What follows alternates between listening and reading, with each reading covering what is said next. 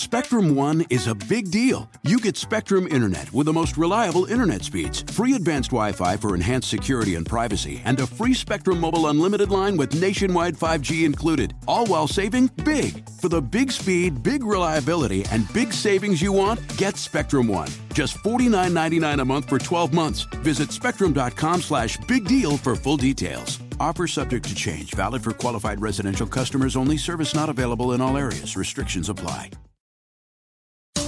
Welcome to The Megyn Kelly Show, your home for open, honest, and provocative conversations. Today, where the election battle and our political future now stand with Trump and Biden. We've got a packed show for you. Rich Lowry of the National Review, Greg Kelly of Newsmax, Briahna Joy Gray from the Bernie campaign, and Erick Erickson, political commentator down in Georgia, with all the latest there, starting now.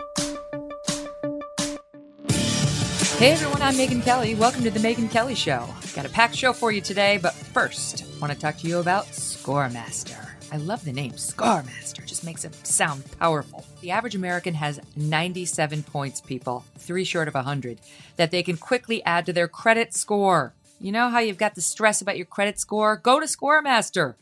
They will help you out. Their credit scientists discovered an algorithm that will super boost your credit score. Not just a few points, but 97 points fast. Imagine 97 points on top of your credit score. Say you have okay credit and you're buying a car. If you go to Scoremaster first and boost your credit score just the average of 61 points, not the super special 97 points, you could save $9,000 on that car loan. If you go to Scoremaster and boost your credit just the average number, again, before applying for your home loan, you could save almost $100,000 over the life of your loan. If you own a business, from getting a loan to funding projects, financing equipment, super boosting your business credit score can save you a fortune. So do it.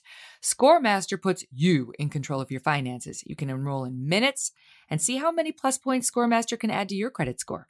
Visit scoremaster.com slash MK. That's scoremaster.com slash MK. And now, want to get right to our guest, starting it off with the latest in electoral election challenges with Rich Lowry of the National Review, and Greg Kelly, host of his own program on Newsmax. Rich Lowry, thank you so much for being here. Of course. Thanks for having me. All right. So let's talk about where we are right now. Uh, and we'll start with the election litigation because Trump filed a bunch of challenges and they seem to all be wrapping up except for a couple. He's lost virtually all of them.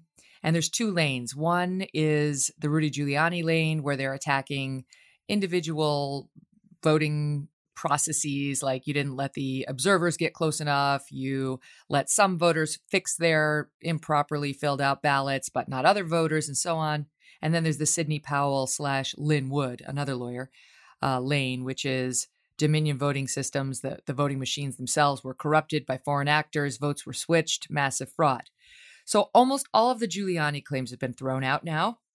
Um, Dominion voting fraud claims continue to live on. Um, I think in Georgia and Michigan, I think, but definitely in Georgia. And uh, that's the thing that could throw out, you know, the whole thing. I mean, if if if by some measure Sidney Powell can prove this, we've seen nothing suggesting she can. That's the only thing that could really save this for Trump, in my view. And you guys just came out with an editorial saying this this challenge by Trump, these these arguments at this point are disgraceful. Why? Well, it, he lost. I mean, I, he just clearly lost. And in the scheme of things, it was a narrow loss. I mean, he stormed back at, at the end, and you know, losing Georgia by twelve thousand, uh, whatever it was, and Arizona by something similar and you know Pennsylvania by 80,000. The scheme of things, these are relatively narrow loss, but in terms of like post-election litigation and recounts, they're huge losses, just huge. And a couple weeks ago, I think it was Rudy was pointing out in Wayne County, uh, you know, when there was there was a dispute over whether to certify or not, there was something like 70% of the precincts. That's where Detroit is. 70% of the precincts had mismatches between the, the number of people who were signed up and the actual votes that were tallied. I was like, holy crap, are you kidding me? This this is terrible. What's going on here? And and then I looked into it a little bit more, and almost all of them were like one vote. So it added up to 386 votes or 387 votes, and he lost Michigan by 150,000. So there's just this vast mismatch between when when you get to push to shove and what they they really have complaints about and and the margins they need to to overturn. And in the devastating Third Circuit decision um, in the Pennsylvania suit, they they pointed this out that the, these cured ballots where some counties said, you know what, you, you didn't sign it correctly, or you don't have the second envelope on, or you didn't put your address, or whatever it is. Some counties went back to you and said, hey, hey, Mr. or Mrs. Voter, uh, this is wrong. Do you want to fix it? Other counties didn't. But, uh, and they're challenging, I think, seven counties that, that let people cure their ballots. And it added up to probably less than 10,000 votes. And he lost Pennsylvania by 80. So you're just not even, you're not even close. So that's why I believe, and as we said in the editorial, this is just driven fundamentally by Trump's inability to say two words, I lost. Uh, there's no outcome that he would have accepted that where he was defeated, just none. You know, you could have had UN special rapporteurs at every single polling place in America, and he still wouldn't accept it. You could have Don Jr. monitoring personally every single polling place in America, and if it didn't go his way, he wouldn't accept it. And I think that's that's what dri- that's what's really driving this. What do you make of the Sidney Powell lane? Because the thing that has confused me all along about Sidney Powell is she's she's a badass lawyer. I mean, she's legit. This is not some loon. This is somebody who is a U.S. attorney who has won something like 80% of the federal appeals that she's filed. She knows what she's doing. She's not a hack. And she did well with Michael Flynn. But what she's alleging if if this is not true, like if she can't close this deal, and so far it doesn't seem like she can, eh, she she's lost all her credibility forevermore. I, I just, it, to me as a lawyer, it's baffling. Yeah, the, the way I added up is it, it may have taken someone who's kind of out there to to go back in and fix the Michael Flynn case because he pled guilty right? Like twice, yeah. didn't he? And actually, the, yes. he had a back and forth with a with a judge who was like, "Are you sure you're really guilty?" Yes, sir, I am. You know, and and so maybe it takes takes someone who's uh, a little out there to go back and no, I'm actually going to get him off, which he did, which is amazing. Right. She deserves credit for. But the Dominion thing, first of all, it just sounds like if you just heard it. Um, uh, top of your head to say, "Oh, that's a conspiracy." It just conspiracy theory. It sounds like a conspiracy theory. And so far, there's, there's zero evidence of it. In Georgia, where they use these Dominion voting machines, the way I understand it, so you use the machine to mark your choices, and then it spits out a paper record. And if you voted for Trump and the paper record says Biden, you're going to notice. At least some people are going to notice. And then you take your paper, paper record and you scan it, and it's counted. So there's this paper record, which I think is very important, is one of the lessons that we should take away from this. It, places that don't have a paper record of what happened need to do that because it's just really so important can, for accountability and going back afterwards. Yeah. Can I stop you there just to just to so you go in just walk let's walk through it just so people understand why this sure. seems not possible. You cuz you know everybody votes differently. You know the the voting systems across the country are not uniform. So in this in Georgia in using Dominion voting systems, you what do you do? Like walk us through it. Step 1 would be what? So my understanding you get, you step into this this little machine and you say I'm I'm voting for Trump and Perdue and Loeffler. You mark it and then it prints out a paper record. This this is so you mark it and then you chose. feed it in. Like you mark your ballot, then you feed it into the machine.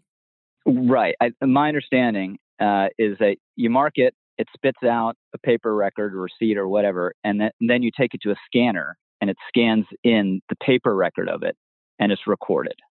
Uh-huh. So there there are three steps. You choose, you get your paper, you scan your paper and then and then the precinct has that paper. So you do a hand recount, and you're looking at all the the paper records. So it's not just an electronic or online system. There's this hand mm-hmm. recount, which should have, if you know someone was playing, you know, with the software behind the scenes, there should be a you know a drastic, you know, million vote or whatever it was mismatch between the paper and the, the computers, and that just that just didn't happen.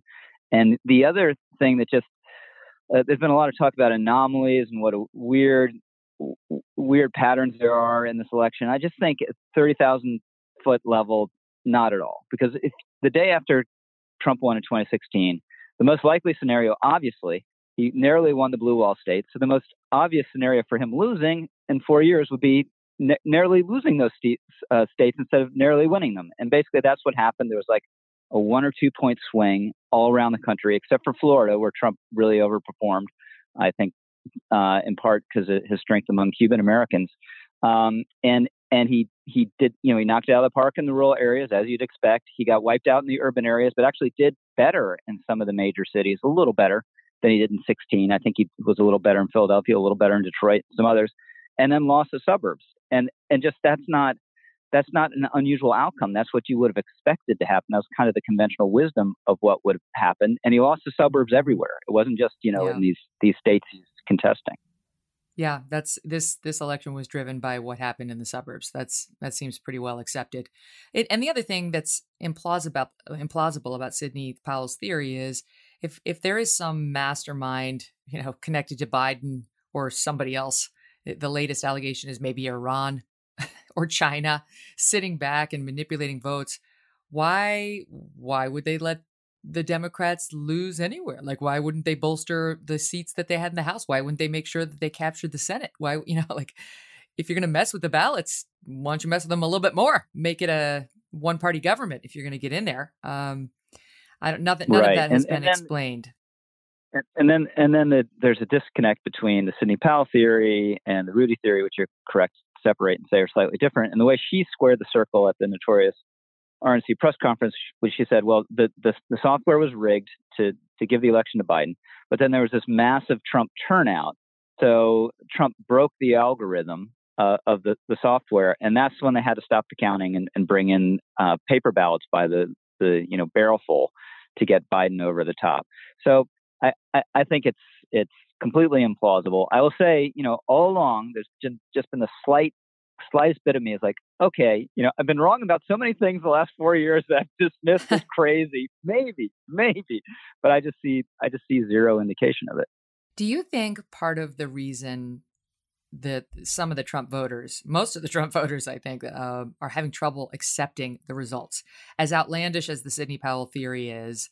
And again, you know, the Rudy lane is dying. It's dying really quickly. I mean, the Third Circuit just shut down, as you point out all the legal challenges in Pennsylvania. They're over. So Pennsylvania is gone. There's not a still a live dispute there.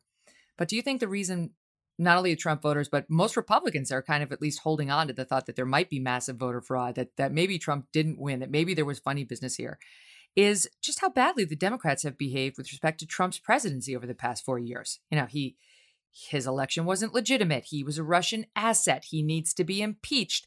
Um, he didn't actually win, right? The, the popular vote should somehow control just at every turn. And now, yep. now they turn around and want to lecture us about democratic yep. norms, accepting results. You know, David Marcus had a great article on this in the Federalist, basically saying they gave Trump absolutely no chance, but now I'm supposed to embrace Joe Biden for the sake of the country. The, he writes, the glorious rediscovery of high mindedness is infuriating and and says the left destroyed any semblance of decency and fair play. How much of that is going on? Uh, he's, I mean, he's totally right about that. It, it is completely infuriating. My take is it was wrong for them to do, and it's it's wrong for Trump to do what he what he's doing here. But I think what's what's really driving the suspicion is one, it, you're, Trump is winning on election night. You go to sleep, you wake up, and all of a sudden he's losing. You know, and uh, in the dead of night, the, the vote switched around in Wisconsin and Michigan and in, in Pennsylvania, it took a couple days for, for Biden to overtake Trump, but you saw where where it was headed, and that's just going to raise suspicions. Now, I think there are legitimate reasons for why that happened, and it was kind of expected that the count would go that way. But uh, that that's going to stoke suspicions. Two, we just live in an era where, where no one really accepts anyone else's legitimacy. We, we saw it as you just outlined uh, with Trump in 2016, but it goes back further than that. Republicans never really uh, accepted Bill Clinton's legitimacy because he was a draft dodger and a womanizer. This was a more innocent time, and uh, and he you know only got 43 percent of the vote in 1992, and then because of the Florida vote con- controversy in 2000, Democrats didn't accept uh, Bush's legitimacy, and then a lot of Republicans never accepted Obama's legitimacy, you know, including uh, Trump and, and the birthers. And the most they were the most extreme version of that. So no one accepts any anyone's legitimacy anymore. So that's the second thing. And the third thing is Trump's pouring fuel on the fire. So I think 50% of Republicans probably would, would think there was something funny and wrong with, with the election, uh, regardless of what Trump said, even, even if he was being really extremely careful and gracious about it. But, uh, you know, it's 70 or 80 because because he's, he's fueling the fire. And there, there are a lot of people that just are really bonded to him. And this goes to his incredible power as a politician. I mean, to come out of nowhere in 2015, identify this coalition within the Republican Party that uh, no one really thought existed, completely bond it to himself, and mobilize it in a massive way in two national elections is an extraordinary thing. Just an extraordinary thing.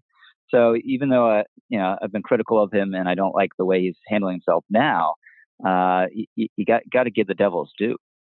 Mm-hmm. Well, how much does this make you worry, if at all, about what's happening in Georgia? Because while the president's not calling for voters to boycott this Senate runoff, you know, there's two races yet to be dis- uh, decided down there, and the Republicans could they could lose, and they could not have control of the Senate. Um, the president's not calling for a boycott of it, but he sure is going after the, the Georgia governor, the Georgia Secretary of State, and Lin Wood, the guy working with Sidney Powell, the other lawyer, very well respected lawyer.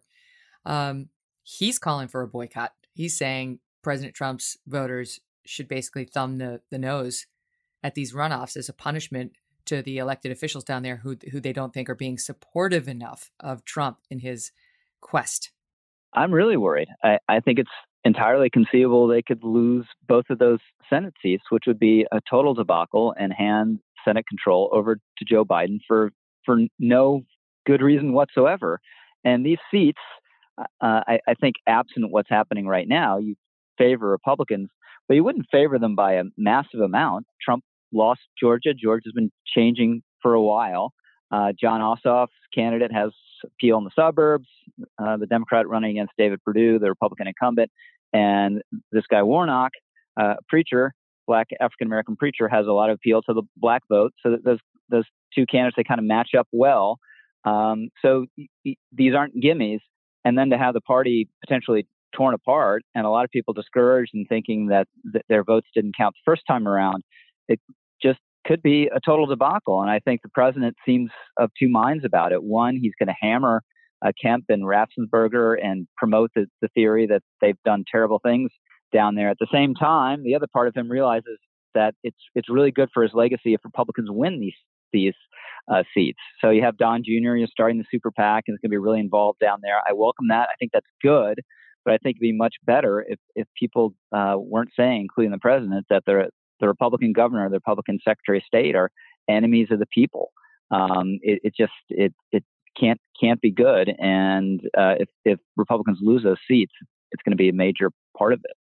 Mm-hmm. Yeah, you point out, you know, to put it in terms that Trump would understand, his legacy is in danger. He, he it's m- much better for him if the if the Republicans control the Senate and can't and don't have uniform government to push through a Biden agenda that you know if for no other reason, might start undoing Trump's Trump's undoing of the Obama Biden administration's legacy. Right? It's just like one. It's like nuclear war. Yep. Right? One, uh, yeah. one one undoes the no, other. One undoes a- the other. Absolutely.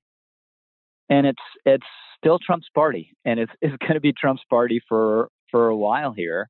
So defeats in those races will will uh, be attributed to, to him. But uh, as I say, he's he's a he's a two minds. And uh, this is one reason that Senate Republicans are so nervous about saying anything about the, the election controversy is they don't want to offend the, the president and uh, potentially prompt him to say, you know what, guys, screw you. I'm taking down your your your Senate mm-hmm. candidates in Georgia. That's that's the the worst case scenario they want to avoid at all costs. Yeah, and and the legal challenges will play out. Uh, Sidney Powell will get her day in court. And we'll see. A judge will decide whether she's got proof and adequate proof to make this claim or not. And then the Republicans, I think, once it's settled, they should come out and say, okay, we can do better on our election processes. Obviously, there's room for reform, but this is the decision. It's been handled by courts of law with, with in federal courts by Obama appointees, by Trump appointees, uh, and and that's that should be the end of it. Um, okay, let me ask you about what we're already seeing: the media love fest with Joe Biden has oh, already oh, yeah. begun. He announced uh, some of his cabinet picks. To me, they seem pretty milk toast Obama types. They seem kind of moderate. Um, nobody too far out there except for Neera Tanden, who we can get to for uh, OMB. But uh, to to hear the media discuss these picks, you would have thought Jesus has come back. he, he's gonna he's gonna be the Secretary of State, the Chief of Staff, the National Security. He's gonna do it all. Here's just a clip, courtesy of Grabien Media, of some of the reactions. Listen. They are experienced. They are well prepared. Boy, how refreshing is that? And it's very refreshing. I was talking to a Democrat who just said this also felt like the Avengers. It felt like we're being rescued from this this craziness that we've all lived through from the last four years, and now here are the superheroes to come and save us all. This is like being at the end of the Wizard of Oz. Well, this is like the 1980s Celtics basketball team. Trump really had the Z team. This is really the A team. Uh, the A team for the country. They are manifestly experienced and competent. The word competence been thrown around, qualified. Very coherent. Calmness. Deep knowledge. Kindness. Deep commitment. Professionalism is back. Expertise is back. And it's also nice to take a look at a group of appointees that don't look like a restricted all white country club. Jake Sullivan, as the leader of the band, is the perfect choice. She is perfectly suited. With Alejandro, you're going to get confidence, gifted leader, kind, thoughtful, brilliant. I can't think of a better person. Let me get your thoughts about Tony Blinken. I can't think of anybody better. I think tonight maybe Absolutely. I'll be able to start going to sleep. Stop it. Stop playing that clip stop. I can't take anymore. we can finally sleep again, Rich. oh my gosh. Yeah, I mean it's just it's just horrible. And and Biden is the first president elect ever to be praised for breaking his ankle. You know, he even got that right according to the media. It's a brilliant move. Um, so this is this is what we're going to see. You know that the media had a love fest with Barack Obama that was really sincere. I mean, they they had just they were smitten with with this guy who is kind of a once in a generation political talent. There's no excuse for being smitten. No one's really smitten with with Joe Biden. They just hate Trump and they hate Republicans. So they're going to praise everything that that Biden did, and they they did everything they they could to put their thumb on the scale in in the election. They took it as their role to help get him over the finish line by any means necessary and that's that's going to be their approach going forward. It's it's a disgrace, and uh, I'd have more respect for these people if they just admit they're not objective journalists. You know, mm-hmm. and I'm an opinion journalist. It's it's okay not to be objective. You know, you have newspapers in, in Britain, the Guardian and the Telegraph, that aren't objective. They're still good newspapers and worth reading. And I, I think we'd be much better off if, if we admitted the same here in the United States. This is not well, a fair media. And to me, it's it's kind of nice just to have it set up before we go into the Biden administration. Just a reminder to the people of where the media stands, right? The uh, the, the A team, manifestly experienced, competent, professional, perfect, gifted, brilliant. Okay, that's what the media thinks of the incoming administration. So, you know, to the a word of warning, right, to all the viewers out there who uh, hopefully at this point are not unsuspecting, but that this is not a fair group uh, they are 100% rooting for Joe Biden and his and his cabinet, you know, to to get their agenda through. Not just rooting for them as leaders of the country, but rooting for them to push through his agenda. And and the last yeah. question I'll, I'll, I'll ask you before I let you go is, what do you think of that agenda? Let's say the Republicans do hold on to the Senate, but I mean, even if they do hold on to both of those seats, it's going to be a very thin margin by which they control that Senate, and the Dems still have the House. So what what do you think his agenda is going to look like? Um, just w- one last point, Megyn, on, on the media, if you, if you, don't mind, because I think it sure. dovetails with yeah. something we were discussing earlier. Why, why do so many Republicans think the, the election was fraudulent? Well, well, another reason is that every time the media says that these charges have no evidence behind them, most Republicans are like, okay, well, then I believe them. If you say that, if you say totally. there's no evidence, there must be evidence because you've misled me and you're completely biased and I, I know I know where what you what you are. So that's that's another factor playing into it. I, I would expect, you know, we're going to get on Biden's agenda just a lot of spending. Basically, that's something that you can usually get a bipartisan consensus for. In Washington, I think there'll be some sort of stimulus bill, one way or the other, whether Republicans control the Senate or whether the, the Democrats narrowly uh, control uh, the Senate on a 50-50 tie. Um, and I, I do think you know we need we need another COVID relief bill. I think it needs to be intelligently crafted, and it shouldn't blow the doors off the, the joint. But there's a legitimate need there. But they'll they'll try to layer on as much uh, spending as possible to bail out the um, the cities and the states, and to get as much you know uh, extraneous stuff in there, climate change spending, and, and all the rest of it. Um, but then with a, with a narrow really narrow Democratic majority or a Republican majority, I don't think there's, you know, the Green New Deal is not happening. They're not going to end the filibuster. Um, the more ambitious parts of the Biden agenda won't happen. And then he's faced with the choice: is he going to do the pen and phone governance the way Obama did, which will um, make Mitch McConnell even less inclined to to work with him, or is he going to try to cut some deals with McConnell? And it is true that in the Obama years, when the, the Obama people wanted to cut a deal with McConnell, they sent Biden, and McConnell thought Biden was like the only one in the Obama administration who actually knew how how to negotiate. So there is a history there. So maybe there's be some deals around the margins. But this is basically the American people saying, "All right, Democrats, you said Trump shouldn't be president anymore. We agree with that, but we don't trust you with power. We're not going to give you enough control to do any of any of the big agenda items you you talked about, and we're going to elect this 70 year old guy." Who is kind of out of it and has these bipartisan impulses left over from a bygone era.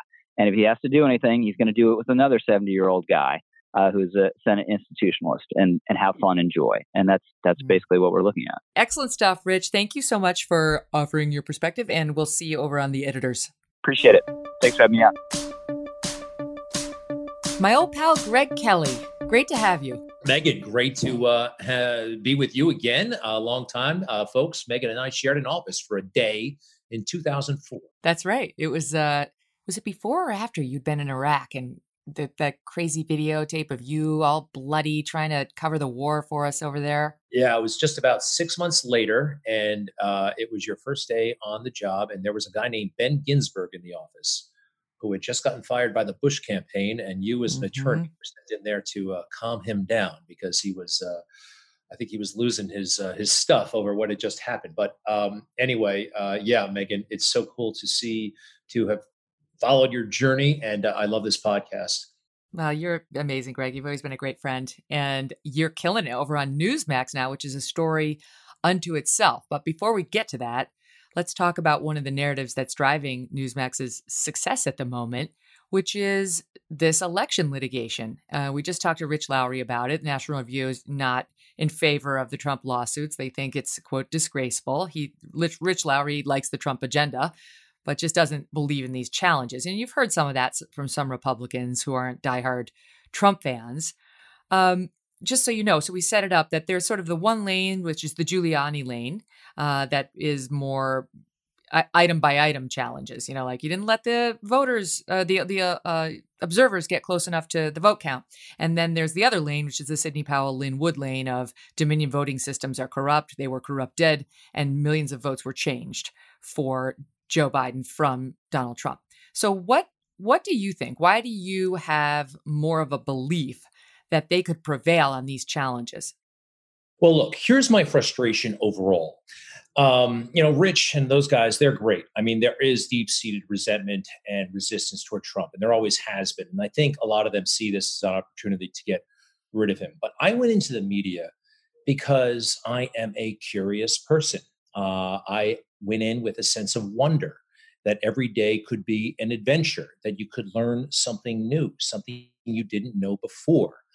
Yet, over the past, I would say, 10 years, 15 years, whatever, it's uh, it's turned into I don't want to learn anything. I just want to show people what I already know.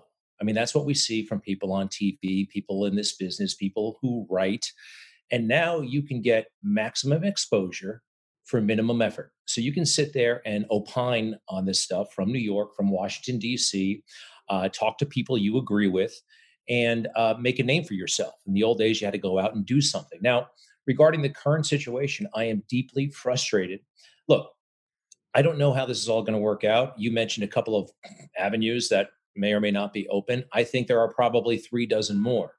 mainstream media, for all of their resources and uh, equipment and knowledge and intelligence. These are not dumb people, but they are self satisfied, incurious, and they're not looking into this story the way they ought to be.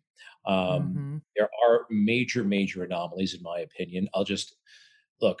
I can't give you a technical blow by blow, uh, in part because the mainstream media are letting us down. Um, so, just from 50,000 feet, you know, I once thought about going into politics, and the guy told me, uh, this is like 18 years ago, you know, you can't beat somebody with nobody. And I was not a name, and I could not take this person out, uh, given my current, what then was my my stature.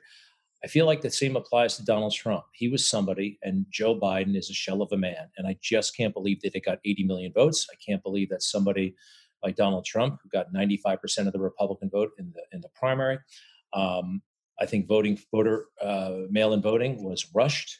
I saw a report by Cynthia McFadden uh, Memorial Day, and she raised this is before it got truly politicized. Like this is extremely hard, and states don't know what they're doing. And so all of that leaves me with a great deal of skepticism and questions that I'm frustrated that more people are not seeking the answers to. Mm-hmm. Right. I mean, it, I I've heard people say, how is it possible that Joe Biden, who virtually no one felt enthusiastic about, received more than 15 million more votes than Barack Obama received in 2012? Like, how is that possible? But, and I, but I understand the response too, which is mm, Trump, right? He motivates people both ways. And um, wh- while on paper it may not seem possible, um, the the tallies are not working out the way Sidney Powell suggested they would. You know, the the they're doing the hand recount in Georgia right now, but they're saying they've only found a small number, nothing that's going to really change his Biden's twelve thousand plus lead over Trump. And the thing about the Dominion voter machines is, if there were this massive conspiracy that wouldn't be happening. The hand recount, that the going back and looking at the paper receipts of the ballots would not match up with what the machines had said. And so far it is. So I'm very open minded as a lawyer to proof and to, you know, I don't believe in people's inherent good nature. I believe they would cheat, especially when it comes to Trump. I just do. But I want to be, I want to see it proven. I believe in our country and I, I want to see it proven. So far, I don't, I, show me. Like, where is it, Greg? Show me. I understand. And, but that, and, and I, I respect what you're saying. Um, but to the broader point about the media, what you just say there, show me, bring it to me, show me the evidence. And we put it all on Sidney Powell. And let's face it, she's not a gifted storyteller and uh, she probably gets carried away with herself. So it's so easy to dismiss. Now, I heard something yesterday that was quite interesting about Dominion voting systems that uh, they pledged to be uh, offline, not connected to the internet, where they're actually connected to the internet. Look, but I don't know the technical ins and outs. I will say this 20 years ago, when we were watching the recount in Florida, the zone was flooded with uh, reporters from all over the world in Tallahassee and Palm Beach watching this thing and pursuing every single lead. If you go to Pennsylvania, if you go to Arizona, the hearing yesterday, there's no one covering this stuff. Mm-hmm. They're all sitting back for a couple of reasons. Number one, they don't have the capacity to travel. No one's paying those bills anymore. Uh, and they're not inclined because the network, they all call this finished and they want to move on. So, look, show me the evidence. Yeah. But whatever happened to, let's go find the evidence. Um, now, I'm the first one to admit I'm not in a position to find the evidence. Okay. I've got this show on. It's on every night at seven o'clock. I'm based here in New York.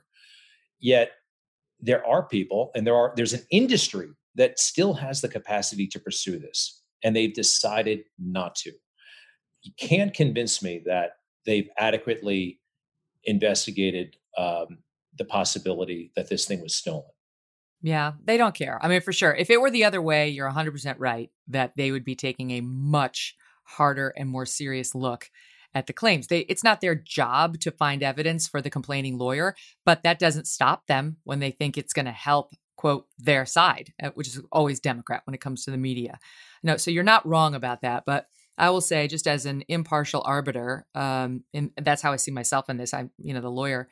Um, I don't see it. I don't. I unless Sidney Powell really does have the Kraken hidden someplace to prove that Dominion voting machines were actually manipulated. And she's saying, I mean, the Dominion saying they were not connected to the internet, that there are ports um, that are not accessible from the outside that could that they're not connected and that you couldn't get to them the, the ports um, because they're inside the machines. Who knows, right? This is all going to play out in an evidentiary way in court. Um, but what do you think uh, in terms of you know how does this bode for what's going to happen? Let's say Biden is certified the winner. He's inaugurated in January. What does this do to the Republican voters who who believe that this was stolen, and and even those who don't believe it was stolen, but they're just ticked off because, you know, the, Trump was in, they impeached him. They accused him of being a Russian asset. They questioned his legitimacy from day one. And now we're getting lectured to about how that undermines democracy. And what we really need to do is support our president and unify. Yeah. I, you know what? I think that there's a possibility of a third party. I know those haven't gone anywhere in the past, what, 50 years or so. But I think a third party, uh, Make America Great Again party, people might start talking about something like that. There's a huge, uh, you know, Trump is what, 95% support in the Republican Party? The Republican Party is Trump. I think Trump takes that support with him. Uh, Trump is, I believe, 74 right now. He'll be 78. He'll be Biden's age in four years. So if this does not work out, I think he becomes a candidate uh, day one and he starts commanding attention all over again. I'm seeing some signs that the media are getting anxious to cover uh, Biden the way they should have covered him during the campaign, um, really scrutinizing him. I have a feeling that's going to start happening should he get into office. So you I don't think know. So? Who, who do you think is going to scrutinize Biden other than Fox and Newsmax? Well, you know, there is the far left that is already dissatisfied with uh, how Joe is performing. The appointments so far are incredibly lackluster in their view uh, conventional, run of the mill uh, swamp creatures, forgive me, um, not catering to the far left uh, as sufficiently as I think they were promised. So uh, the far left media, to the extent that there is one, and you know, sooner or later, I think actually I know that some in the mainstream media, some are regretting how they played this so far. That look, if they made it more of a dog race, um, uh, a dogfight as it is right now, it'd be better for business. So mm. even the mainstream media may realize, look, what do we owe Joe Biden? I mean, what do right. we really owe this guy? And and they'll have to figure out for themselves. They'll never actually be called out on it, but you know, why didn't we scrutinize him the way we do every single candidate? Why didn't we give him the treatment in 2020 that we did in 1987? Uh, there are no good answers for that. And so I have a feeling they may reset and just go out. the, the, the, Times put out a statement today, actually saying they'll cover a Biden administration as um, with the same vigor they covered. Oh, please! Yeah, good I luck with that. I don't believe that. I don't believe well, that for anything. one second. They've got Kamala Harris waiting in the wings, who is definitely to the left of Joe, and I don't know. Stranger things have happened. Hmm. Well, you raise a good point there, because in a minute we're going to be joined by um, the former National Press Secretary for Bernie Sanders, Briahna Joy Gray, and you know she's not a fan. Like Krystal Ball, the, these folks who are on the established left, the more progressive left, they're not they're not huge fans of of Biden. But I would say the media, I don't know, I don't know, I don't expect them to cover Trump or sorry, Biden in any way near the way they covered Trump, who they thought was a demon. You know, they they made pretty clear they thought he was the worst you could be. So let me ask you though about Newsmax because it's been an interesting phenomenon to watch it go from. Um, it, it's a very respected online property, and Chris Ruddy has been trying to build the the cable news presence and has made investments in talent like you. Um, but man, it's exploded since the election because you guys have not called the election. Newsmax has not said that Joe Biden has won the election yet. They're waiting for certifications and for the legal process to play out. Um, and now your show's beating a lot of the like your show's getting over a million viewers, which beats a lot of the daytime programming on some of these other channels. And what do you think is happening? Do you think you're getting the disaffected Fox News viewers who are ticked off about the Chris Wallace debate, the early call in Arizona, and some of the other things that we've heard people complain about there? Uh, yes, the short answer is yes. We are getting disaffected Fox viewers. Um, uh, we were seeing a rise over the past, uh, I would say, started in September and October for sure. Um, my show, we've been at it since January and it's evolved. We had what we call a soft launch, or what they call a soft launch. We didn't call a lot of attention to ourselves wanted to figure out how the show would be presented, uh, what worked, what didn't, and we ironed that out over a couple of months, which was a real luxury to be kind of hiding in plain sight and mm-hmm. figuring out what this show was and what it wasn't, and working on it and working on it. And I think it really started to come alive in May. uh, certainly after the uh, the protests started across the country, the George Floyd uh, protests. And when viewers found us, uh, whether they were from Fox or somewhere else, they found something to really watch that they could really uh, engage with. And I think we were providing something very unique, uh, saying things that no one else was saying. So I'm proud of the product. Yes, disaffected people, and then wow, they're seeing something. It's like, wait a second, this is this is really this is you're onto something here. So I'm very proud of what we've created, um, and uh, we'll see what happens. Well, I have to say, uh, of course, people are taking shots at you now because the mainstream media wants you to declare for Biden and they want you to get behind, you know, their declarations. Uh, but I will say, for the record, I've been watching your coverage and you as a journalist for a long, long time. You're very fair. You you're not in a tank. I know you're a Trump supporter. You've owned that, but you are not in the tank. You're a fair guy, and so uh, they can just pound sand, Greg. I'm with you. Well, bring it on. They uh, what do they say? Uh, dogs only bark when you're advancing. I love it. It's hey, look, it's all part of it. And you know, I even love Twitter. There are some smart people out there. There really are, and people who don't agree with you, people who agree with you, and uh, I just I love the dialogue and um, to be continued. Yeah, yeah. I got another one. They they only tackle you when you have the ball. A sports reference, Greg Kelly. Look at me go. I'm I'm evolving. very, very impressive. Good luck with the show. We'll continue talking, I hope. Thank you, Megyn. All the best. Coming up in a minute, we're going to be joined by Briahna Joy Gray, who was the former national press secretary for Bernie Sanders, who's got a warning for the Biden administration about how exactly obnoxious she is about to get. Uh, before we get to that, though, let's talk about SuperBeets soft chews. They really are tasty. If you haven't tried these things, you're missing out. I love SuperBeets soft chews because they make me feel more energized without the jittery feeling you get when you have had too much coffee. More than that, they're packaged conveniently, so you can just throw them in your bag before you head out to work and have them on the way or while you're in your office. SuperBeets soft chews combine non GMO beets with a powerful new ingredient grape seed extract. Even sounds good. The grapeseed extract used in SuperBeets chews has been clinically shown to be two times as effective at supporting normal blood pressure as a healthy lifestyle alone. How about that? Better blood pressure means more energy the way nature intended without the jittery caffeine or stimulants. Now you can take just two delicious chews a day, anytime, anywhere, to get the blood pressure support you need and the energy you want. Why wouldn't you do it? And this holiday season, when you buy a bag of SuperBeets chews, you can get a second for 50% off, 50% off, plus free shipping when you make your purchase at getsuperbeets.com slash MK. That's getsuperbeets.com slash MK, getsuperbeets.com slash MK.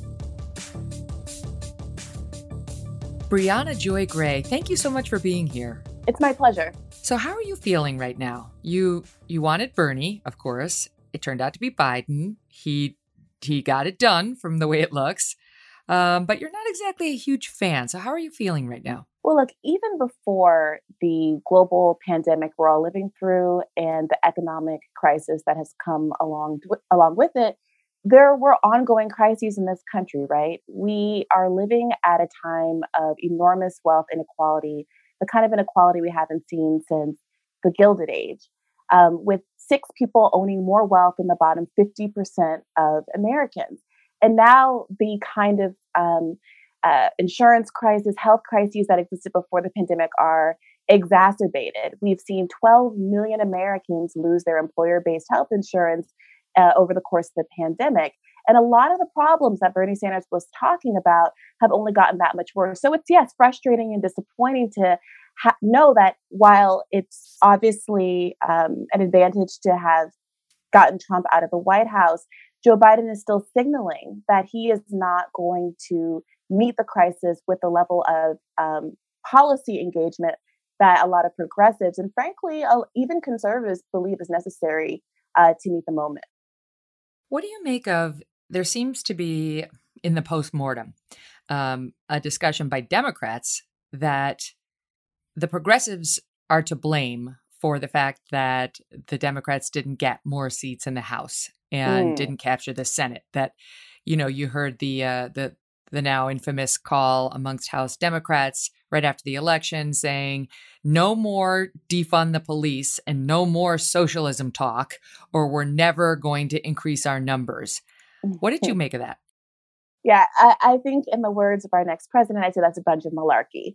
Uh, the reality is that what you saw across the country was that progressive policies, progressive issues on the ballot did a lot better than the Democratic candidates themselves, right? So you had Joe Biden lose in Florida, but a $15 minimum wage win there. You saw drug deregul- uh, drug, drug legalization um, pass in several states across the country, that and it did better than Joe Biden. Um, in fact, in Florida, where the $15 minimum wage passed, the Florida Democratic Party decided that Joe Biden should distance himself from that issue because they thought it was going to be too radical and a drag on the ticket, when in fact the opposite was true. And not mm-hmm. a single Democratic um, incumbent, uh, not a single candidate who supported Medicare for all lost their race. What you saw was a lot of these moderate candidates that refused to fight for their constituents. Remember, and, and this is, I think, a really crucial point that gets lost an overwhelming majority of Americans support Medicare for all, including a slim majority of Republicans. These are not polarizing issues. And, the, and candidates weren't running on defund the police. Candidates were more often um, tied in negative ads to people like Nancy Pelosi, Democratic Party moderates, not to people like AOC or issues that are arguably on the fringe. So what you saw was um, uh, Joe Biden at the top of the ticket, who said, "My pitch is that I'm appealable to Republicans." Right? Come out and vote for me, conservatives. And he did, in fact, succeed in driving out, turnout for a lot of never Trump Republicans who were frustrated with uh, the, the president's way of running the country. But what happens is a lot of those people might want Trump out of office, but they're still Republicans and want to vote Republican down ticket. And that's mm-hmm. what was toxic to the ballot. It was Joe Biden being at the top of the ticket that I believe was ultimately the cause of Democrats failing so poorly um, in the House races. What do you make? Is that we had James Carville on the show last week, I think it was, and he said Medicare for all is a loser in the Democratic Party. He said not the, the Democrats who won, um, notwithstanding their embrace of that, won in districts that are just incredibly heavily Democratic. They're plus Dem by 20 points. So he was kind of saying, show me a Democrat in a tight race who won endorsing that position. It they don't exist, and that's not a winner for our party. He was he was pushing away not just from the AOCs of the world, right, who have sort of a more woke approach to life, eh, versus the Bernies of the world, which you know that's that's where the sort of socialism uh, accusation comes in.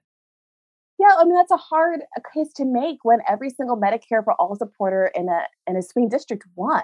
I mean, there's just no statistical basis for what he's saying. And when you look at the polls, it's obvious why. Again, I mean, I, I know this feels like a you know, it's it's difficult to over rely on polls, and you know, eh, given how pervasive the media narrative is to the contrary on both sides of the aisle, it's hard to believe. But poll after poll, and increasingly so during the pandemic, show that this is what Americans want, and it's no it's no wonder why, right? The average American changes jobs 12 times in their lifetime, and each time you change your job, you are at risk of losing your insurance coverage, not just for you and for your family. The average American family before the pandemic was paying uh, uh upwards of $20,000 a year in premiums for coverage that doesn't even guarantee that your costs are going to be covered, right? You still have to pay out of pocket costs for copays and deductibles. And many of, uh, many of us have experienced avoiding healthcare um, service because our deductibles are so high that basically we use our insurance only for catastrophic outcomes, right? And this pandemic has proven how unsustainable an employer-based model is. It just doesn't make sense to only be able to to be treated, to have cures for diseases and to, and to come down with something like cancer or diabetes like so many Americans suffer with, not to mention COVID and the very expensive treatment that is required for COVID, and to not be able to get treated just because you've also lost your job because of the pandemic. And I think it's mm-hmm. getting harder and harder for Americans to swallow the idea, um, especially coming from people who disproportionately and overwhelmingly are being uh, paid by the pharmaceutical industry. When you look at Joe Biden and his strident defense of the private healthcare industry, there is a direct connection between that and the fact that he took more money from that industry for his campaign than any other candidate in the race more billionaire dollars than any other candidate in the race. And his chief uh, advisor is a healthcare lobbyist. That's not someone who is putting the interests, uh, the healthcare interests of Americans first. Yeah. Well, it's, I mean, it's obviously something that Bernie ran on, and he he wasn't selected as the ultimate nominee. And then you could take that as a rejection of that position by Democrats. But the, the the bigger picture is an interesting one because the Democratic Party has been getting linked more and more to big money, right? And like, what is the Democratic Party right now? We talked about this not long ago. Is it is it the party of elites, media and otherwise, and big business? You know, Wall Street, big pockets, deep pockets, like the working class that used to vote Democrat pretty reliably seems more aligned with the Republican Party now, even though Trump lost um, at the presidential level. So what do you think? I mean, is the Democratic Party the party of the elites now? Yeah, I, I think that eh, the problem, the fundamental problem with this country is that we have we have two corporate parties. There is no party in America that is truly beholden to the American people, and I think Democrats don't fully um, embrace this as part of the impetus behind Donald Trump's election in 2016. But I think it's really it's really core here. I mean, eh, Thomas Frank is an author who, you know, wrote Listen Liberal and What's the Matter with Kansas.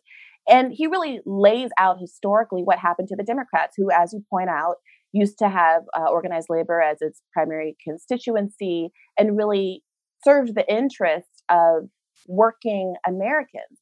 And after a series of losses throughout the 70s and 80s, Democrats decided that they had to reconfigure. Um, the argument goes that the rise of television ads and the persuasive value of those ads meant that Democrats felt the need to invest more in big money.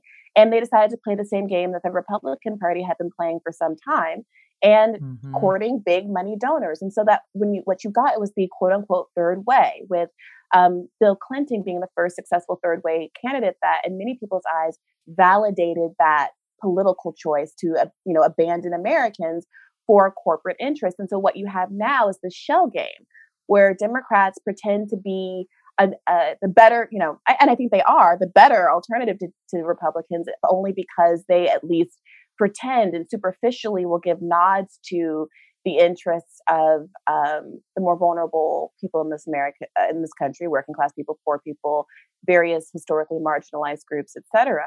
Um, but the reality is that there are, um, you know, both parties take the money money from the same constituents. The same corporations give to both candidates in a presidential cycle because they know that their interests are going to be served no matter who wins. And that's mm-hmm. how you get this enormous gulf between polls that show most Americans want common sense gun reform, most Americans want uh, uh, universal health care, most government, uh, uh, most Americans want um, marijuana legalization. Overwhelmingly, Republicans want marijuana legalization, but you don't have anybody in either party fighting for those things. And what I think people saw with Donald Trump was an outsider who could potentially act on what folks actually were desiring uh, on a, a grassroots level because he was financially independent. And of course, he didn't ultimately end up ruling in that way at all. But that was the promise of a Trump. And that was, I think, more sincerely the promise of a Bernie Sanders candidacy. And that candidacy, you know, was derailed largely by a concerted effort from the Democratic establishment who is mm-hmm. very deeply financially invested in maintaining the corporate status quo including the media. I mean, that was that was one of the crazy things that brought together the the more left wing branch of the Democratic Party and conservatives. You know, this the, the, just the obvious bias and agenda of those who control the microphones toward not just the left, but a certain kind of Democrat. That's, you know, not the Bernie kind, the Joe Biden kind. And to pretend that they didn't have a hand, the media, in getting Biden the nomination uh, and ultimately the, the presidency is is to ignore reality I mean, I know I read that you said, I, I uh, with respect to Biden's term, Ooh. this is the quote. I'm mm-hmm. about to be so obnoxious, you're going to pray for the days I was on the payroll. And every other leftist should do the same thing. What does that mean? I love that quote. It's fun. But what, what does it mean? well, what I was talking about was the fact that if you raise at this point even the most mild or, or timid uh, crit- critique of Joe Biden's candidacy, there's a certain cohort of online media establishment um, Democrats. I'm not talking about voters uh, when I'm talking about people, Republicans or Democrats, but uh, uh, you know, media figures, political actors, who, if you criticize Biden, will say uh, that you support Trump or that you, you know, somehow aren't playing for the right team. And during the primary, or d- during the general election, rather, the argument went, okay, you can push Biden to the left, you can make your point after he's in office. And now what you're seeing is that even after he's been elected, they're still acting as though my critique can somehow be damaging to his ability to, you know, quote unquote defeat Trump. So what I was pointing out was that I'm not going to stop fighting for the interests of average everyday Americans just because political operatives find it to be inconvenient for folks to point out that Joe Biden has had a long career of threatening to cut Social Security at a moment when Americans had never needed the social safety net more. I'm not going to be quiet about the fact that the kids in cages that everyone you know highlighted rightly as a priority during the general election campaign those cages were built under the obama era who and obama deported more people than donald trump ultimately did you know in his first term.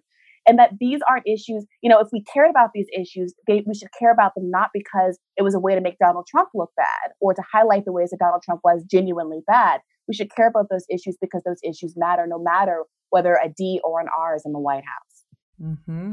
that's I, I admire your principles. The the administration, as it's currently shaping up, seems to be going another way, um, given the way he's he's sketching out his cabinet picks so far. Um, they look like mostly, you know, former Biden and Obama advisors, and the one who's taking most of the heat. Some people, so much so that some people think this is like a head fake to just like be the lightning rod to draw all the heat away from everybody else. But there, there's a real question about why he would have picked Neera Tanden for OMB. This is she she heads up the Center for American Progress. It's a center left think tank. John Cornyn of Texas, Republican senator, has says this woman stands zero chance of getting confirmed. Why is she so controversial?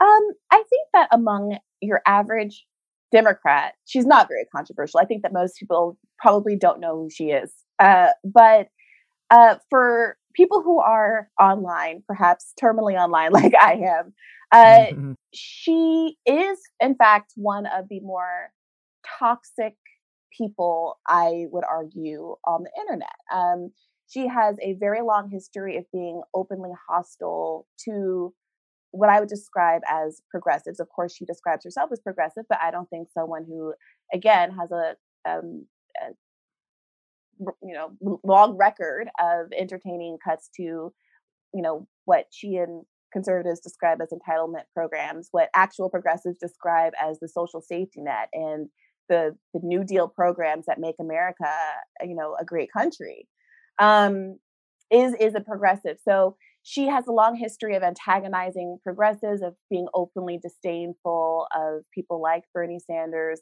of courting and cultivating friendships with toxic online figures who engage in bigoted, hateful, um, ableist uh, speech online. And it's particularly distressing to a lot of um, Bernie Sanders supporters because of the way that we were targeted and marked as quote unquote Bernie bros um, who had an online problem.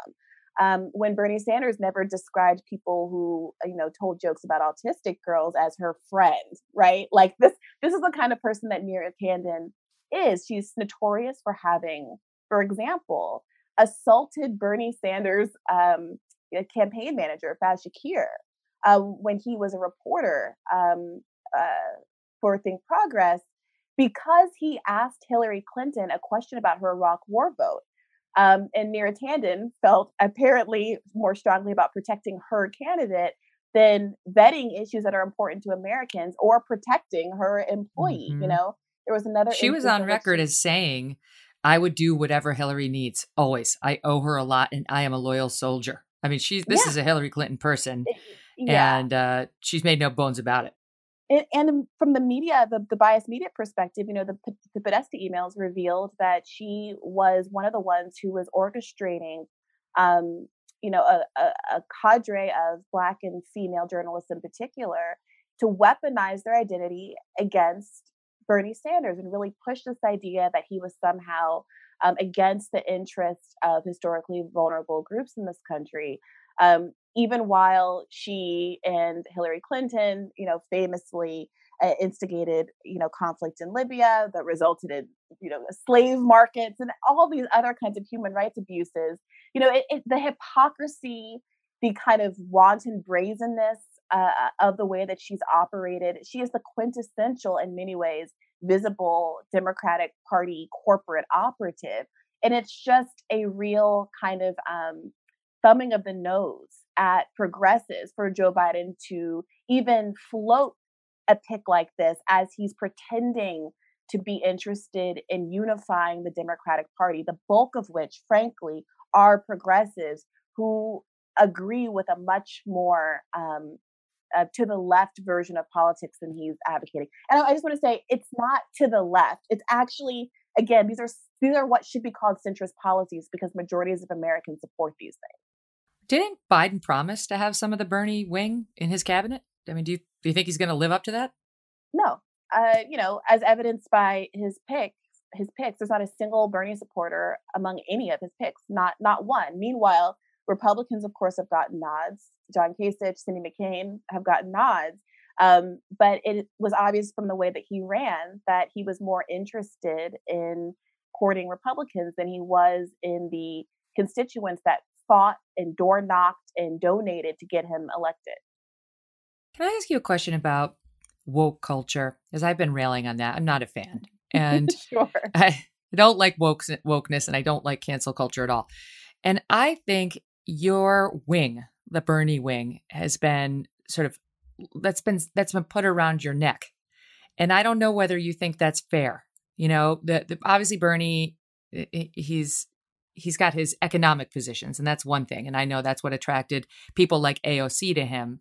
But I wonder if you think that's an okay thing to align with, sort of the the wokesters, or whether you think that wing of the Democratic Party could get rid of that what I think is an albatross around you and and just sort of break out on economic policy, which might be a lot more appealing to those same working class voters that, you know, went Trump. The average Republican voter is not online. They're not concerned um, or voting on the specifics of any particular um, third rail issue at any moment.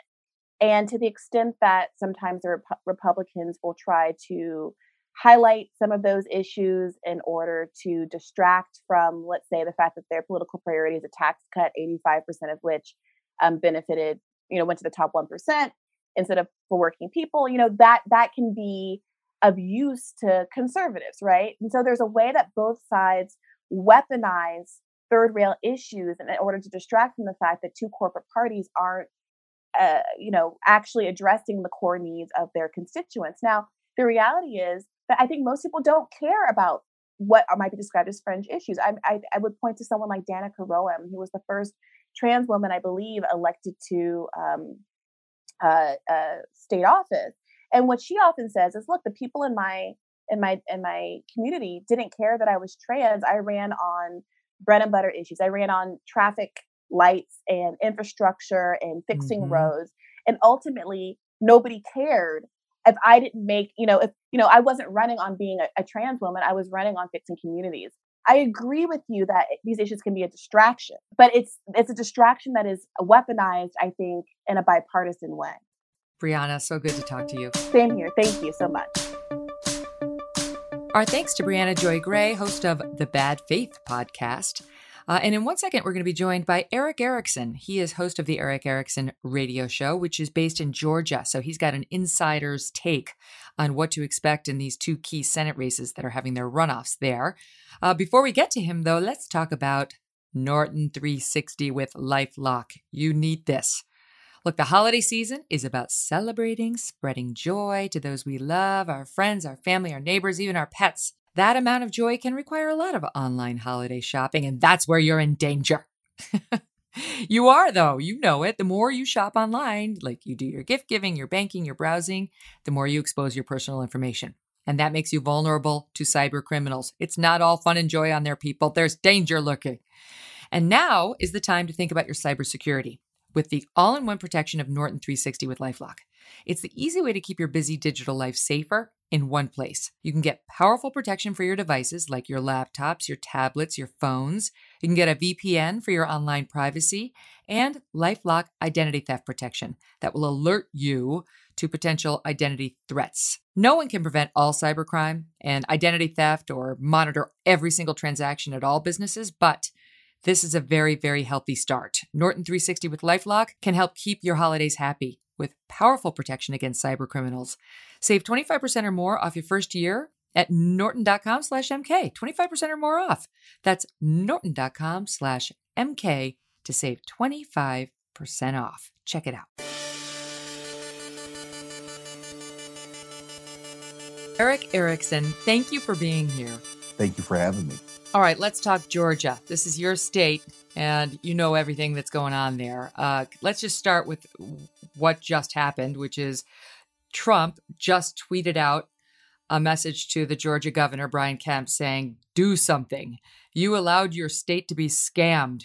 We must check signatures and count signed envelopes against ballots, then call off election. It won't be needed. We will all win, presumably meaning call off the the special election we're about to have that you know yeah the runoff election uh, for the Senate seats, meaning if you just do it my way, I'll have won and the other Republicans will have won, and we don't have to go through this whole thing. Now, of course, that's not going to happen. Um, but what what do you make of that Trump tweet? Yeah, well, it, it, I don't know who's giving the president his information about Georgia, but one, the, the governor here literally has no power under the Constitution to do any of this stuff. Uh, the Secretary of State is the constitutional officer for elections, so the governor can't order a recount. He can't do signature checks. The other thing is that people are missing is uh, under Georgia law, there was a time to allow the parties to oversee signature checks done by local governments, but that was up until the day before the election. And the Republican Party here never did it. They say the Secretary of State blocked their effort, but eh, you got a Republican Secretary of State blocking the Republican Party from looking at signatures. I, I don't find it plausible, particularly when the law allows you to do it.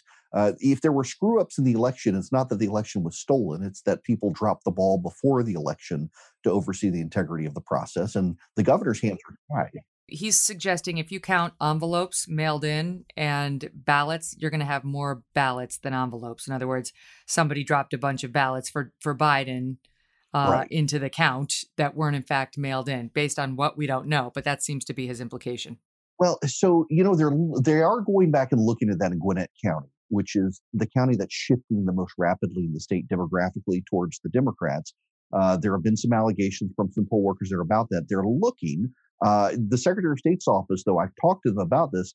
They say they find it very implausible because when you go in to vote, your name is added to a list of you coming in to vote, and the number of votes cast matches perfectly to the number of names listed as people who voted. So they're not sure how this is coming up, but they are going to check it. Okay. The, I mean, what you, what is really going on here? Because I'll tell you from the outside, I'm in New York. Um, it seems like Trump is turning on two loyal Republicans who absolutely wanted to see him reelected. These are not never Trump types.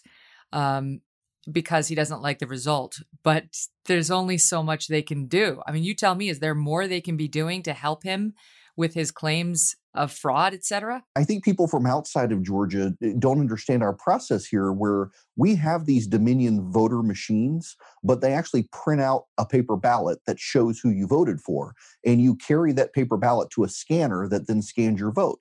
And so you've got time. In fact, when I went and voted, they told me, look and make sure it's right. And it was, and I stuck it in the machine and it scanned. And they hand counted the paper ballots and they matched identically to the machines across all 159 counties in Georgia. When you point that out, suddenly the argument shifts to absentee votes and says, well, they might have been the absentee votes. Well, maybe, but your time to contest that was before the election and no one bothered to contest them at the time. So, yeah, the president is the first Republican since the 90s to lose the state at president, but the Republicans swept every other seat in the state when people actually thought they were going to lose seats, which is another reason they think it must have been fraud on the president's part. But actually, when you examine vote came from, it was North Metro Atlanta Republicans who they're not really socially conservative. They just want a good 401k. They voted for Joe Biden and then voted Republican the rest of the way through the ballot. Mm-hmm. So, what do you make of these? The speculation that Georgia is really it's purple now. It's not solidly red. Do you do you do you think that's true with Trump not on the ballot? Not really. Uh, when you actually add up all of the votes in, that were cast in congressional races and legislative races in Georgia, The Republicans got 51% of all votes cast in congressional races, 53% of the votes cast in state house races, 54% of the vote cast in state senate races. And when you add up, there were 21 candidates in the Loeffler Warnock race originally. When you add up all the right of center candidates, they got 53% of the vote. So it's not really a, a Democratic state. It certainly demographically suggests it's trending that way. But David Perdue got 45% of the Hispanic vote in Georgia. If he gets percent, that shuts the Democrats out of the state. If he gets if he gets what percent? If he gets 50% of the Hispanic vote, he got 45% of the general. If Perdue gets 50% of the Hispanic vote, and the odds are he can, uh, shuts the Democrats out from this demographic shift in Georgia. They just can't compete uh, if Republicans make inroads with the Hispanic community. Hmm. All right, let's talk about the Senate runoff because that's what everybody's looking at, right? As as interesting as the Trump legal challenge may be, I don't think as a lawyer we're going to see that go anywhere. Um, but the Senate runoff is going to happen. And it's so it's David Perdue versus Jon Ossoff and Kelly Loeffler versus Raphael Warnock. So the, the, the Democrats are Ossoff and Warnock, and the, the Republicans are Perdue and Loeffler. And the, you tell me, but I saw the latest poll shows it's tight. It's really tight. There was an insider advantage poll that shows Ossoff and Perdue tied, and one that showed the Democrat Warnock up one over Kelly Loeffler. And then there was another poll that showed her up plus four over Raphael Warnock. So it's tight. Yeah, it, it's tight, and the polling has been bad. You know, historically in Georgia, if you look at 2014, 16, 18, and 20, the Democrats are always ahead of the Republicans in the polling, and yet the Republicans always seem to win the state. Uh, what I would say that is most notable is you look at the actual voting on the ground. North Metro voters voted for Joe Biden and then voted for David Perdue and a Republican. And then the most interesting aspect of this that's completely ignored is that in South Georgia, in overwhelming precincts, they voted for Joe Biden and they would not even vote in the David Perdue Jon Ossoff race. They voted for Raphael Warnock, but not for Ossoff. Ossoff has a real problem uh, connecting voters. And a lot of people think, well, people are just going to show up and they're going to vote in both. But actually, in South Georgia, that didn't happen with black voters. And then North Metro voters didn't vote for Raphael Warnock. Uh, they voted, a lot of them, for Democrats, just not for Warnock. Uh, so the Democrats have some latent problems here. The Republicans, though, have a real problem too. That is, when you've got the president of the United States saying you've got a Republican controlled state and yet the vote could still be stolen, you're going to have a lot of people say, well, I'm not going to go show up in January because they'll just steal it again. Well, exactly right. I mean, the, the, the question of demoralization of Republican voters who believe the reelection was stolen from Trump or who believe they can't trust the the voting system. I don't think the Democrats are feeling that way, but a lot of Republicans are. So what how does that affect this this vote? Well, it, it, it's going to be interesting to see how internalized this becomes with the GOP. Uh, and right now, the state party is in this weird position where they're trying to affirm that yes, there were election anomalies. We need to check this for the president, but also please, Republicans, go vote. I think the most telling number in the state is twenty thousand, though. There were 20,000 Republicans who voted absentee ballot in the primary, and they never showed up at all in the general election if the Republicans can get those people to turn out, uh, that gives them a 20,000 person edge over the Democrats. They just got to go, they know who they are. They got to convince them to vote. A lot of these people didn't vote because the president said don't vote by absentee ballot. And then they just forgot to show up on election day. So if they turn out, oh, that wow. helps the GOP. Think about that. God, that's crazy. You know, I'm sure the Trump campaign is revisiting all that messaging right. yeah. uh, now. And and then some in states other than Georgia as well. So let's just talk about the you you mentioned like Jon Ossoff has problems down there. Can you explain that? What I saw in the in the paper recently was he ate a vegan burger and then David Perdue tweeted out a picture of himself eating bacon. Right. That's yeah, Georgia yeah, politics. Ossoff, he doesn't he doesn't relate well this is what what people seem to don't understand there's there's a community in the atlanta area around emory university uh, dekalb county decatur it's very hyper progressive and Ossoff comes from that area. He ran in the sixth congressional district, not living in that district. Uh, he it was overwhelmingly had a massive Democratic fundraising advantage. That district went to the Democrats a year later, uh, but in the special election in 2017, he lost it.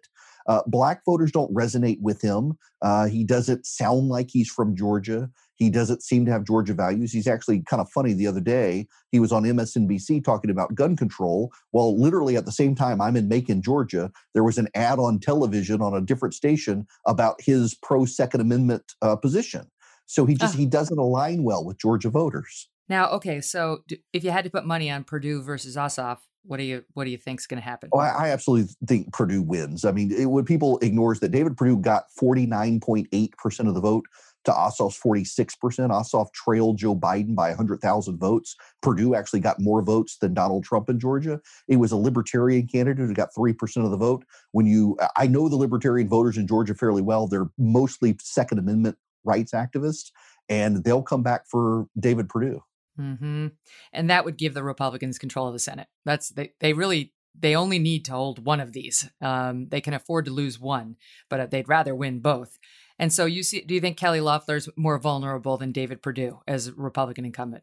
I do. She's not as strong a candidate. She's not as well known. She was appointed in January to replace Johnny Isakson, um, but she's also a billionaire with a lot of money to spend between now and January to boost her appeal. Okay, so and and her opponent, um, as you point out, he's he's popular in in the black community. He was a popular reverend there, but he's also said some things in that role um, from the you know the pulpit that are, that have gotten him in trouble. Like the the one that recently resurfaced from a 2017 sermon was he said that racism is America's pre-existing condition. So you know, he said it's a sickness that's impacting uh, political discourse and so on. And, you know, he's sort of, if you listen to him, it seems like he's pretty much on board with the America's a racist country. It's systemically racist. It's, you know, whatever. It's the original sin that we're going to have to deal with that. Now, that's, that's how a lot of people feel, but not most Republicans. So I don't think he's going to get a ton of Republican vote votes on that. But does that, does that rally the Dem base? It, it, to a degree, except he's the latest revelation came out today. Actually, was that uh, he's also ridiculed gun owners. You have a huge gun owning community in Georgia. He's also called police uh, thugs and bullies. Uh, he's he's referred to them in, in pretty derogatory terms. And if you look at the the exit polling, forget the opinion polling that was all wrong. The exit polling was pretty reliable, and it showed in the Atlanta suburbs, which is where 55% of the turnout for this election is going to be overwhelmingly the voters there one support divided government but two uh, were really turned off by the democrats socialism uh, defund the police agenda and, and warnock has been very aggressively in support of the defund police agenda uh, which will alienate him with independent suburban voters who are going to turn out uh, he's got problems different from Jon ossoff ossoff has problems relating with black voters warnock has problems relating with north metro white voters that are going to turn out 55% of the vote in the runoff Hmm. All right. So, what as a Republican keeps you up at night about this race? uh, the president's uh, language about Georgia, the, the Sidney Powell lawsuit, which, if you read it, is, is a very frivolous lawsuit. Uh, but there are a lot of activist supporters of the president. Actually, I, I get death threats now on a regular basis from some of them for being dismissive of these claims. Uh, and they, if they internalize this too much, they're not going to show up and vote. And that could hand the race to the Democrats when really the numbers support the Republicans. Well, that's the thing is it's like if you you have to take even if you're a diehard Trump fan, you have to take a hard look at what he's actually alleging and what he can prove. I mean, even his most diehard fans have to know that. It's it's about what he can prove. That's where we are. And if he can't prove what Sidney Powell in her typo ridden lawsuit, I was stunned, I have to say, a lawyer of her caliber yeah. to have submitted what she submitted. She just naming the district court, she spelled district wrong twice at the, the very first header of the very first page of the of the pleading. Shocking. I mean, that's stuff a first year lawyer would get fired for from a, from One a of her claims is that the the certification for Dominion voter systems in Georgia has no date on it, and that state law requires there to be a date. And her she has the exhibit. I think it's uh, Exhibit E in her in her complaint shows the certification, but it's cropped. If you look at the original, there actually is a date on it, and that's left out of the lawsuit. I mean, all, all of these sorts of things. It's very much like these hearings in Michigan and in Arizona. I was an elections lawyer in, in Georgia for a number of years. There's always fraud in elections, just not enough to shape the outcome of the election. But it's notable that in these hearings in Arizona and Michigan they're having right now, none of those people filed affidavits and went to court. The Trump lawyers didn't use them in court. I have a hard time accepting the statement of someone when the Trump campaign itself wouldn't use those people in court. Well, but let's talk about that then. Let's just talk about the Dominion voter theme because I, I don't see any way forward for them on the you know vote by vote theme. That's not good. That's that's definitely not going to get them across the threshold. But if Right. you look at the the Sidney Powell allegation, um, it's much more sweeping. And she's saying, look, I have an affidavit from somebody who says these are not trustworthy, that they can be hacked. I have an affidavit from somebody who was there when they were created and said they really were designed to help Hugo Chavez never lose an election in Venezuela. Not that he's controlling it right now, he's been dead for several years, but that it, it was designed to be hackable. And then another person saying, I can confirm it's hackable. And then she's got somebody else saying, and although it's much more ambiguous, and it was hacked. And that I just I don't understand how you get there. So I, I, first of all, you know, they're conflating the Smartmatic software with the Dominion voter machines, and Smartmatic mm-hmm. is a company that was developed by a Venezuelan immigrant to the United States, not for Chavez, although the machines were used there. They're completely separate from Dominion. But what they seem to gloss over is that Dominion was used in 14 counties only in Pennsylvania. The president won 12 of those 14 counties. In Pennsylvania and in Georgia, they actually print out a paper ballot showing who you voted for. And unless they were somehow printing out the wrong person on your ballot in Georgia and you just ignored your ballot, the hand count in Georgia matches the machines perfectly. Uh, I, mm-hmm. I just don't see any of this stuff adding up. And it's one thing to say a, a, machine can be hacked. I've got a Mac in front of me. I, I know how to hack a Mac. Uh, it can be hacked, but it hasn't been hacked. Uh, and there's no evidence these machines have been. Mm-hmm. I know. I don't really understand the theory that if you if you go into the voting booth, there's an electronic screen, you hit Trump, then it spits you out your receipt. And mm-hmm. your receipt, unless you have tens of thousands of people, or at least over 13,000 people, who got a receipt back that then said Biden and right. they didn't check it. That's the only way this scheme works because the receipt I, I don't even think they're alleging that they had people go in there and change out the receipts like in the middle of the person's voting process because the receipt then has to be fed into another machine. It's not like you have it for a long time. Right. And so, you know, when I vote and I take my receipt, they tell me to look at it. And everyone I know, my wife included, they said, look at it, make sure it's right. And then when you scan it into a machine, it doesn't go through a machine and they can snatch it on the other side. It falls into a locked box uh, that you have to then have the, the supervisor of the elections open that box because no one there at the polling location has a key to get into the box. They seem to be saying that the, the Smartmatic software design was was adopted by Dominion. That ultimately was adopted by Dominion. Not that they're working in tandem, but that Dominion piggybacked on this Smartmatic software that was the Chavez creation, and that that's where things got vulnerable um, that these machines can be manipulated. And they've spent a lot of time in their affidavits talking about how they can be manipulated, but they kind of skip past without proof that they that they were manipulated. The quote from the affidavit is that there is, or from from her motion, is um, there is in, incontrovertible physical evidence that the standards of physical security of the voting machines and the software were breached and machines were connected to the internet. And Dominion saying the machines were not connected to the internet, absolutely not. And that the, the standards of physical security of the machines and the software were not breached. And no one knows exactly what she's talking about. Right. It, it, look, any machine that has computer code can be hacked. There's no evidence they were hacked. Uh, if they were hacked, how did they throw the vote to Donald Trump in so many places? That that makes no sense. Uh, and then, of course, you've got the physical paper trail of the ballots. You know, ironically, the complaints that are being raised by Sidney Powell now are very much what the Democrats were complaining about with these machines uh, after mm-hmm. 2016, that the Russians hacked it.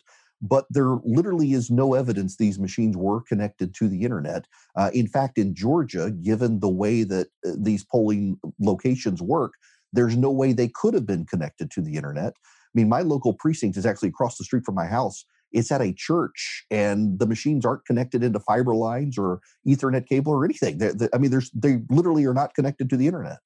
Right. I mean, they, they, the people who run these systems understand perfectly well how dangerous that could be and how not smart it would be. Uh, so this has all been anticipated and provided for. And you know, as Sidney Powell, she's got proof to the contrary. We need to see it. What do you think's going on right now? Because I understand Trump does not like to, he would never say, I lost. It's just not in his DNA. But I'm surprised at how many of his voters are really just willingly going along with this. I can understand the media screwed him. I can understand big tech has censored him to the point where he probably lost probably millions of votes. You know, you Google something, it only brings you up messages that are pro Biden versus pro Trump, or there was an allegation that there there'd been a, a message go vote sent out by Google, but only to Democrats. I don't know how it all works, but I understand those arguments as sort of a massive systemic attack on Republicans and support, you know, an, an attempt to generate enthusiasm for Democrats. Never mind the Hunter Biden stuff. I'm surprised to see so many going along with the specific Sidney Powell allegations of fraud that there's just no proof for. Yeah, and look, I am too, and and part of it is I, I have this recurring theme when people call in very angrily to my radio show here in Georgia uh, that they don't know anyone who voted for Joe Biden, therefore Joe Biden couldn't have won uh, which is the Pauline Kael argument about Richard Nixon back in the 70s. She didn't know anybody who voted for him. I, I, I knew that progressives tend to live in urban areas where they're in a bubble, very difficult for them to interact with conservatives on a daily basis. But I think conservatives increasingly are too. And because they don't know anyone who voted for Joe Biden, they can't understand how he could win, win their state. Uh, it, there also is, I, I, really do think, this increasingly unhealthy grievance mentality. It, it, crosses partisan lines now in the country uh, where you're a victim of the other side and, and everything you do as part of team sport is, well, they stole it from me. Just like if you're a UGA fan here in Georgia and they lose, well, it's it's the refs called the game wrong, game wrong and it's all their fault, not your team's fault. Mm-hmm. So do you think Trump runs again in 24? I, you know, I don't think so. Uh, and now listen, I didn't think he was actually going to run in 2016, full disclosure, nor did I think he could win, and he did. Uh, so maybe he will in 24, but he'll be, what, 78, 79 years old at the time. Mm-hmm. Um, I, I, given his ridicule of Joe Biden and his age, I don't know that he'll do it. I also don't know if in four years, if it settles. For, for example, let's say the Republicans win Georgia in the runoffs, which is very likely suddenly that debunks the whole idea of a fraud in the election because how come the Democrats couldn't steal the Senate if they could steal the presidency? And mm. then I think that settles in with Republican voters over the next four years. And Republican voters have a history of rejecting losers for when they come back again a second time. Hmm. In the meantime, though, Trump is going to Georgia. He's trying to help uh, the, the two um, senators in, in their runoffs. And Don Jr. is heading up this PAC now that's going to try to help them get reelected. So the Trumps, including the big man, right. notwithstanding his rhetoric on Twitter, are trying to help. So I don't know that, you know, how long the the resentment would last, certainly if they win. Um, so what do you think happens if it's not Trump in 2024? Where do you think that the Republican Party goes from here? Gosh, you know, I, I get asked this question a lot, and my theory is no one really knows what Trumpism is per se. What are the issues that define Trumpism, other than what Donald Trump says they are? Uh, my suspicion is what you will find is a bunch of Republican candidates all claiming to be the heirs to Donald Trump, uh, repackaging whatever they already believe in populist rhetoric uh, making it sound Trumpy. Uh, and and that's what you're going to see. You'll see a, a, Nikki Haley, a Josh Hawley, a Tom Cotton, a Ted Cruz, a Marco Rubio, probably a Doug Ducey, and a Ron DeSantis, maybe a Kristi Noem, all running, uh, trying to to put their gloss of populism on whatever issue they already believe. Uh, and you'll have a very messy primary. But I do think Donald Trump is going to be the kingmaker. I don't think he'll run in 2024, but I think he'll be the kingmaker for the party. So uh, it puts mm-hmm. him in a very powerful position for the next four years. I know. I just feel like yes, he he might want to return to power if he gets you know if it gets confirmed as we believe it will that he lost this this round. But Trump's probably going to go down to Mar-a-Lago and have a nice time with whomever. And I just don't know if he's going to want to return to the White House. He had a pretty good life prior to running, as much as people love power. You don't get speaking fees when you're the White House. So he's going to have been former president getting speaking fees. He's not going to want to give that up to go back to the White House and take a pay cut. What do you think about Junior? Does Don Jr. have a political future? you know, I'm intrigued by his super PAC firing up in Georgia. He came down here very aggressively. He and Eric Trump both did. Uh, Don Jr. more on the ground. I think he wants a future in politics, uh, and he may very well, but they may set him up to be the heir to the Trump legacy. I don't know if he can win the presidency, uh, but I certainly think that he will have some serious influence within the Republican Party and can get something out of it. Here in New York, all, there is a story every other day about how the Trumps can't come back to New York City. Right. Um, you know, New York City hates the Trumps. And you know what? They're probably right because the city went 87% for Biden. So it's not it's not even middle, right? It used to be, I think, a little bit more moderate. It's not anymore. But um, what do you think? Because I think, notwithstanding the fact that the Democrats hate them, I admit that the Republicans don't. And I wonder what what's the future for Ivanka Trump. Um, Eric Trump wasn't as out in front. His wife Laura Trump was a little bit more uh, out in front. But what do you think about the Trump kids, uh, all of them, and and where they go from here? You know, listen, I, I think that they have the opportunity now to cash in on the Trump name in a way they couldn't while their dad was president. Uh, even though the media attacked them for it, they really couldn't do it as much. Uh, they've got the opportunity to run a, a great uh, global franchise with the Trump name. Maybe they can't move back to New York. I, I think uh, Ivanka Trump and Jared Kushner, they, they probably will. They've got enough property interest there. And there are parts of New York that they could probably settle comfortably without being harassed all the time. Uh, but at the same time, Eric Trump's already there with his wife. Uh, they're not constantly getting harassed. But man, if I were them, I'd, I'd move. I just love the Trump Hotel in Chicago. It actually is one of my favorite hotels. I'd move mm. there, um, or or go down to Florida. You got plenty of states that went overwhelmingly for the president, including Florida. It's a great place to live, and it has no income tax. Yeah, exactly. I don't. I would not recommend they come back to New York. I don't think they're going to have a positive experience, and I think their kids won't have a positive experience. That's you true. know, you, that's the other thing. Even if Ivanka and Jared can take it, you don't want their your kids growing up hearing about how what a demon grandpa was, right? Like they're going to get that a little bit no matter where. But, you know, I don't know. I think if you can raise your kid in a place that has shared values to your own, it's probably going to be easier. Obviously, I'm right in the midst of trying to do that um, myself as I've announced that we're going to leave New York. It, maybe it's not perfect, and I don't think you should go all one way or the other. And I think Ivanka and Jared are probably you know they're they're secretly kind of Democrats. Um, but uh, I I just think New York City's not the place for really anybody who's a Republican well, right now. They fit in perfectly here in Atlanta. is that was that right now, given the changing demographics? Yeah, I think so. With the changing demographics, it's still slightly more Republican. You're, you're you can be a Democrat and, and or a Republican and not get heckled in Atlanta unless you're me. So then they might as well come down. Great. Well, I'll I'll tell them that you're going to arrange the dinner party. Absolutely. so good to catch up, Erick. Thank you so much. Great analysis. Thank you so much for having me. Our thanks to Rich Lowry, Greg Kelly, Briahna Joy Gray, and Erick Erickson. Today's episode was brought to you in part by Scoremaster. See how many points Scoremaster can add to your credit score today. Visit scoremaster.com slash MK now. Don't forget to go and subscribe to the show if you haven't already. Now would be the perfect time to hit that subscribe button and download the episodes. Also, rate five stars would be great, and a review if you feel so inclined.